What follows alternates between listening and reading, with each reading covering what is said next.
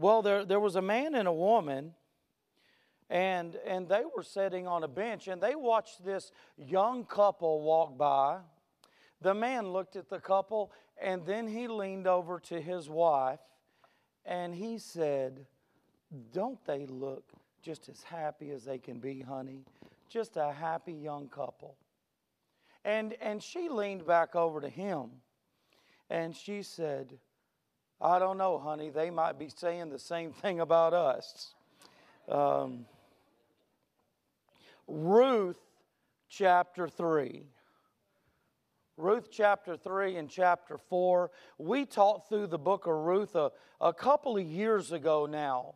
And as I taught through this book, verse by verse, something just kept kind of connecting for me in, in a message that I thought maybe maybe I can teach this, you know, or talk about this on on an occasion near Valentine's Day or something. I, I usually do, do, do not like these days as in confining what you preach.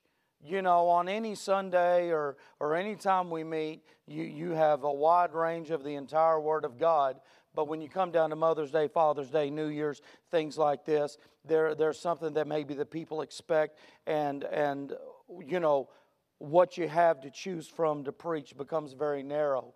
There have even been many occasions where I have not preached according to the theme of whatever holiday is close by.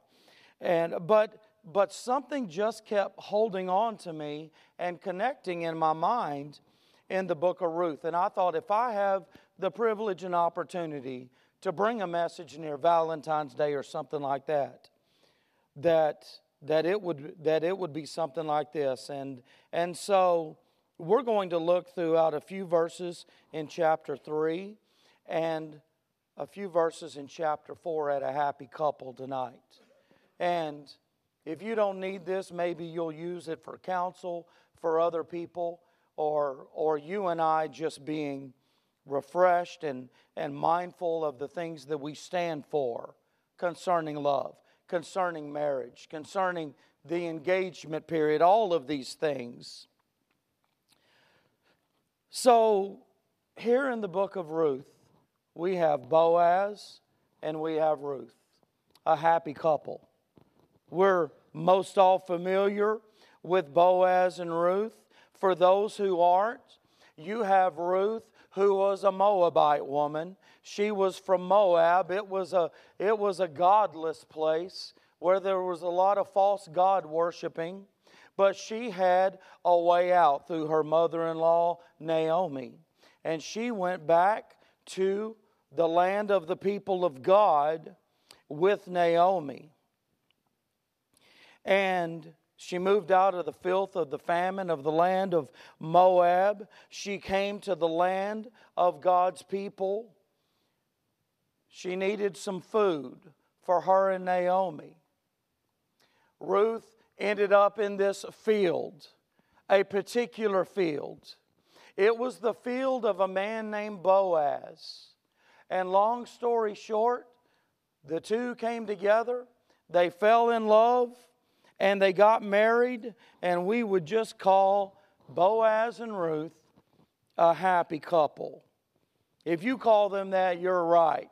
You're not mistaken, like the couple on the bench might say. You're right about this couple, and we're just going to look at a few things about them and pull out a few things about relationship for us today that makes for a happy couple.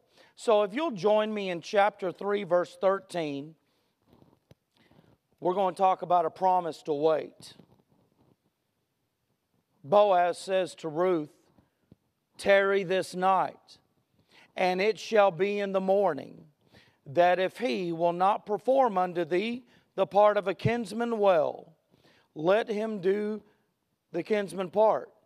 But if he will not do the part of a kinsman to thee, then will I do the part of a kinsman to thee. As the Lord liveth, lie down until the morning. You have Boaz and Ruth here, and, and they would like to get married. but there's a right thing to do in this. According to the custom of the day, there was a right thing to happen for this young widow, and that was the next of kin to her husband who had died. He has rights. He's first to be able to marry Ruth. And he is known about, and it's the right thing that Boaz go to him and to provide to him the opportunity and let him know what is there before him, that it is his right. He is first in line to marry Ruth. That had to be done. That was the right thing to be done. And so there was a time to wait. They needed to wait on something. Something was necessary for them to wait before getting married. In their case, it was one man closer, a near kinsman who had that right. And so Boaz does the right thing. He goes to the man to present the man with the opportunity. So Boaz and Ruth waited. They waited for the right thing to take place, for the righteous thing to be done first. And as we might bring things home to us today and think about things in a relationship for a happy couple today, there is an exclusive wait for two who would plan to be married because two will get engaged. Okay? This involves a man and a woman making a promise to one another. They are two that are part of an exclusive club. There is no one else invited to this engagement club. They are saying, You are for me, and I am for you, and no one else is allowed in this club. It is an exclusive between the two of them. The restrictions and the limitations allow no one else in this club through their time of engagement. They make a promise to one another as they wait to wed one another. And no one else is invited. But not only can we consider an exclusive wait, there's an excluding wait that's to take place for two who want to be married as in the two who want to be married, they have to wait to share one roof. There can't be uh, one roof for two in engagement. God could not be more clear on this subject. I'm not going to read it. Well, I'll, I'll, tell you the verse. It's Hebrews 13 4. I was going to give it for homework, but Hebrews 13 4 says, Marriage is honorable in all, and the bed undefiled. Now, that is God in His Word making it clear on an excluding wait that is to take place for two in relationship. God is very direct in His Word. He leaves no room for justification, for explaining it away, for the most unique, difficult circumstances between two people that would have them to try to justify something like this. He disallows the house together before holy matrimony together. I have a real good friend, and I sometimes I go a couple of years without us speaking. And I just heard the greatest testimony from him that that um, he wanted to get married. But but this excluding wait thing wasn't going on. It was two people and one roof, and things weren't adding up right, and he knew it. And before going and asking a preacher to marry him, he was convicted that he had to get the math right under the people and, and the rooftops that they were under, and he did. He, you know, the financial situation, everything that had been developed, he trusted the Lord and he did what he should have done. And everything worked out. He was provided for. God honored his decision in the excluding wait by his testimony that took place. But we, we can also consider an expressing wait that there is to be before marriage. There's a way that a man and a woman will express their love one to another. Which comes after marriage. Therefore, two are to make these promises to wait together and to wait with God until marriage. Two relationships in the Bible, someone said, friendship and marriage, and they can't find another relationship on this subject. We can only consider, uh, we can not only consider a promise to wait, though, but there's a promise of wealth when it comes to marriage. I, t- I tell you what, I never considered such a positive word, wealth, tying that with marriage in the upbringing I had and the surrounding and people that I was around growing up. But, but we have that. And back in the study, we dug that out of Ruth chapter 3, verse 15. It says, Also, he said, Bring the veil that thou hast upon thee and hold it. And when she held it, he measured six measures of barley and laid it to her, and she went into the city. Man, she had some grain, she had some food. There was the, the sign of, of wealth here. And there was also another sign here as Ruth walked through town with a twinkle in her eye, carrying probably more than half her weight on her back in this barley. And there were things in it that said that there was a wedding to come. A wedding was on the way. While they were waiting for all things to be right, they showed sign that a wedding was coming for for the uniting of the two. You know, there's, there's a perception out there of marriage that I grew up around that, that was so very negative. Uh, the idea of marriage being depriving, of marriage being restricting, of it being risky to commit, that don't commit to that and just do things the casual way so there's no pressure upon you. That's all I ever really heard. And you know, when I've heard people, when people are going to be married, I've heard people ask them, well, when's the funeral going to be? You know, I, I was unsaved for, for a couple of decades, you know, for a good couple of decades, and and those things kind of hang on to me. And maybe I've asked some of you that before you've gotten married. When's the funeral going to be? And, and of course, I don't mean that. I mean that lighthearted. And, but, but the environment I was around, they might say they were saying it as a joke, but they were serious. Marriage was a negative thing to them. But I tell you what, once I was saved in marriage, I found it to be great wealth. Now, I'm not saying that marriage saved me. I'm not saying my wife saved me. I've told people about Jesus before, and they said, Well, my wife saved me.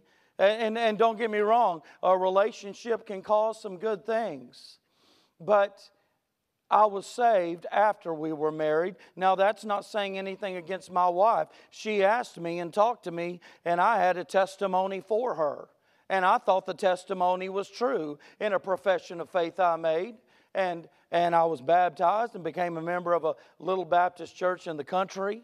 I, I tell you, I didn't have any upbringing in the Lord, but, but there was just that certain rough time in my life for a little less than a year that I was away from my family and with, a, with another part of my family, and I did go to church.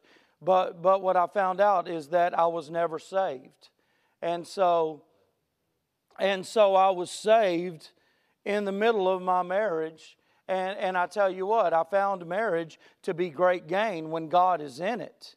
I found a lot of change to take place. As a matter of fact, it was relationship and difficulties in it that, that brought me to my attention that I needed the Lord. There is a promise of wealth here with Boaz and Ruth. And look, there's a promise of wealth in relationship and marriage the right way with God. I mean, marriage is the plan of God. Marriage isn't possible with God. People go to the justice of the peace, I know, but, but God is the one who ordained marriage. He is the one who brought it about. Marriage is His plan. A man and a woman joining together to become one flesh. This happens by God's design.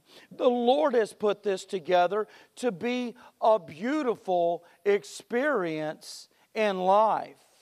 Marriage is only possible with God.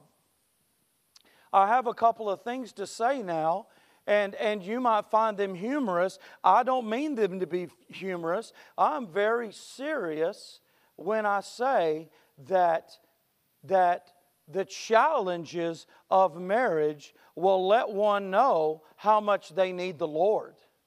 And, and that's a serious thing. We gain much realization of our need for the Lord in marriage. You know, anytime we see our hopelessness by ourselves, our helplessness without the Lord, that's a great gaining of wealth all in and of itself right there. And I'm telling you tonight that marriage will do that. Marriage will show us our great need for the Lord as we roll up our sleeves and go to give 100% from both ends to make this work. Marriage will do this to us. It will show us our need for the Lord. There are challenges in marriage which require something greater than ourselves. If you haven't been there, you will be there. I was there as a lost man. And, and I was doing everything within myself to be determined to make things better, and they only got worse. These challenges require something beyond our greatest efforts. A marriage needs the divine aid of the Lord, and we have that promise of wealth as we seek the Lord in our marriage. We should not feel like a failure when the, con- the conflict arises because it's almost always going to, I'm going to say it's always going to arise. I have a problem believing anyone who says they've never had conflict in their marriage. It's going to happen, and we shouldn't feel like a failure when that arises. Don't give up, get more of God in it. And that's what we need to do. There's a promise to wait that we need to consider tonight in some wonderful spiritual values that we have as children of God. There is a promise of wealth in marriage. And then I want us to consider something else. And by the way, I, I've, I've never seen any kind of message put together like this. Trusting that the Lord and I did this here, and I, and I want us to look at a promise of worship together in chapter 4, if you will turn with me, probably over one page. And we're going to look at verses 13 through 17, a promise of worship.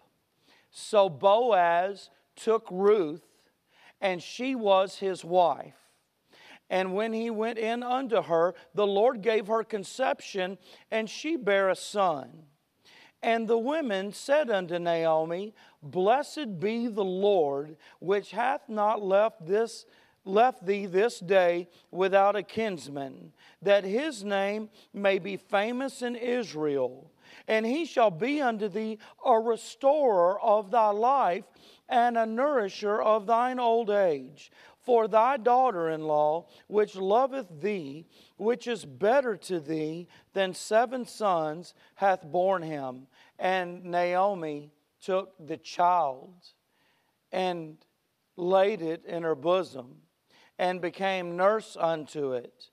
And the women, her neighbors, gave it a name, saying, There is a son born to Naomi and they called his name Obed.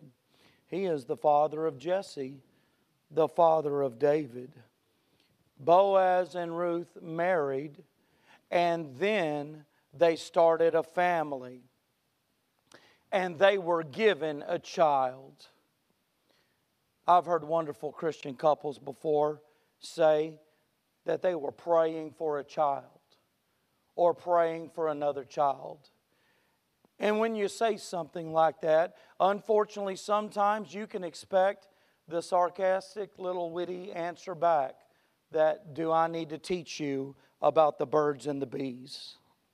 Verse 13 says, The Lord gave Ruth conception, and she bare a son. God gave Boaz and Ruth to one another, and he gave them a child. You know, I, when I say that, it, it just makes me think about, you know, couples who want a child or want another child in a good, godly home. And their aim would be to raise their children in the nurture and the admonition of the Lord. And when that doesn't happen, we just don't know why. But we can trust the Lord. We can trust the one who makes no mistakes and believe that heaven holds the reason why, and it's a good reason.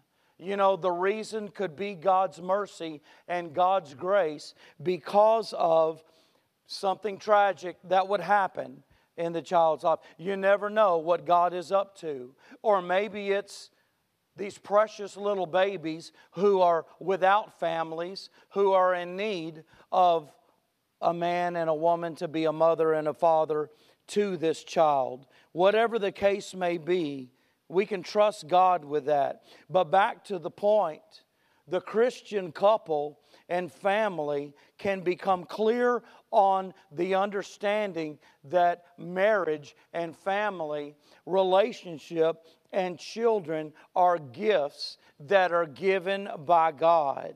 Man and woman uniting in a lifelong covenant, having children, and being a family, this comes from the hand of God. It is His plan, it is His pattern for our lives. God created family. So, family ought to commit the worshiping of their family to their Creator. The child's name is Obed, and that name, Obed, it means worshiping. Boaz and Ruth, they worshiped the Lord together. They worshiped the Lord for who He is, His salvation, and the ordaining of their marriage and family. I said this about five messages or five weeks ago, but there's a song and a, and a line to a song that keeps coming to my mind over and over, and it just never leaves. Children ought to see parents praise the Lord and hear father and mother pray. Families ought to worship together. You know, we talk about marriage requiring 100% on both ends. We talk about the sacrifice that there, that there must be in a relationship and being sensitive to one another's needs and all of that. But how often do we talk about worshiping the Lord together? I'm, I'm willing and will sit down with, with any couple and would love to talk about marriage when needed. I'm, I'm thankful for what God has done in mine, and, it, and, and you won't break me of the hope that God has for yours. You'll never break me of the hope of what God will do for yours. You know, and and, and, we might think about sitting down and talking about all the ways we should act and respond to one another and talk about these different details of, of physical action and, and, and words to one another and, and daily responses. And we can talk about all of that. But I tell you what, as I, as I consider this tonight, as I consider the marriage and I consider the family and that the family ought to worship together, it makes me think of, of a first lesson for sitting down and talking to someone about marriage, and that is, that is, do you worship together? I don't mean do you just sit in church beside one another, but do you truly worship together?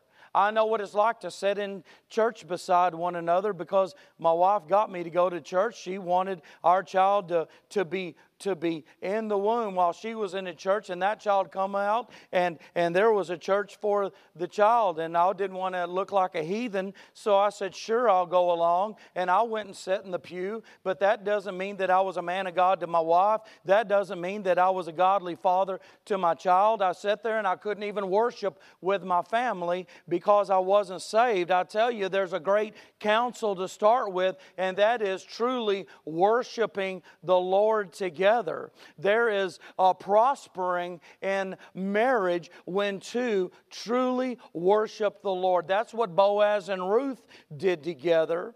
This is what needed to happen and it what it's what needs to happen in lives and relationships today together worship the one who brought us together the one who is the greatest counselor that can fix it all. In counseling, who advises worship together and really emphasizes that? Just a, just a point I think of with Boaz and Ruth. And you know, and as I consider and used myself as an example, that I couldn't do that. You know, for that to happen, there must be two saved people in the marriage to be able to worship the Lord together. Must be saved by Jesus Christ in order to be able to worship.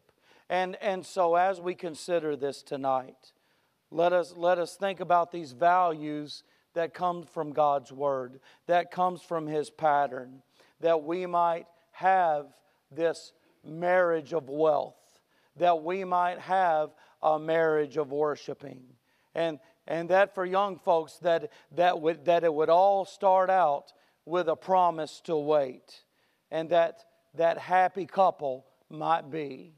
It might be by way of the one who ordained it. It might be by way of the one who designed it. Let us look to the Lord Jesus Christ in all things.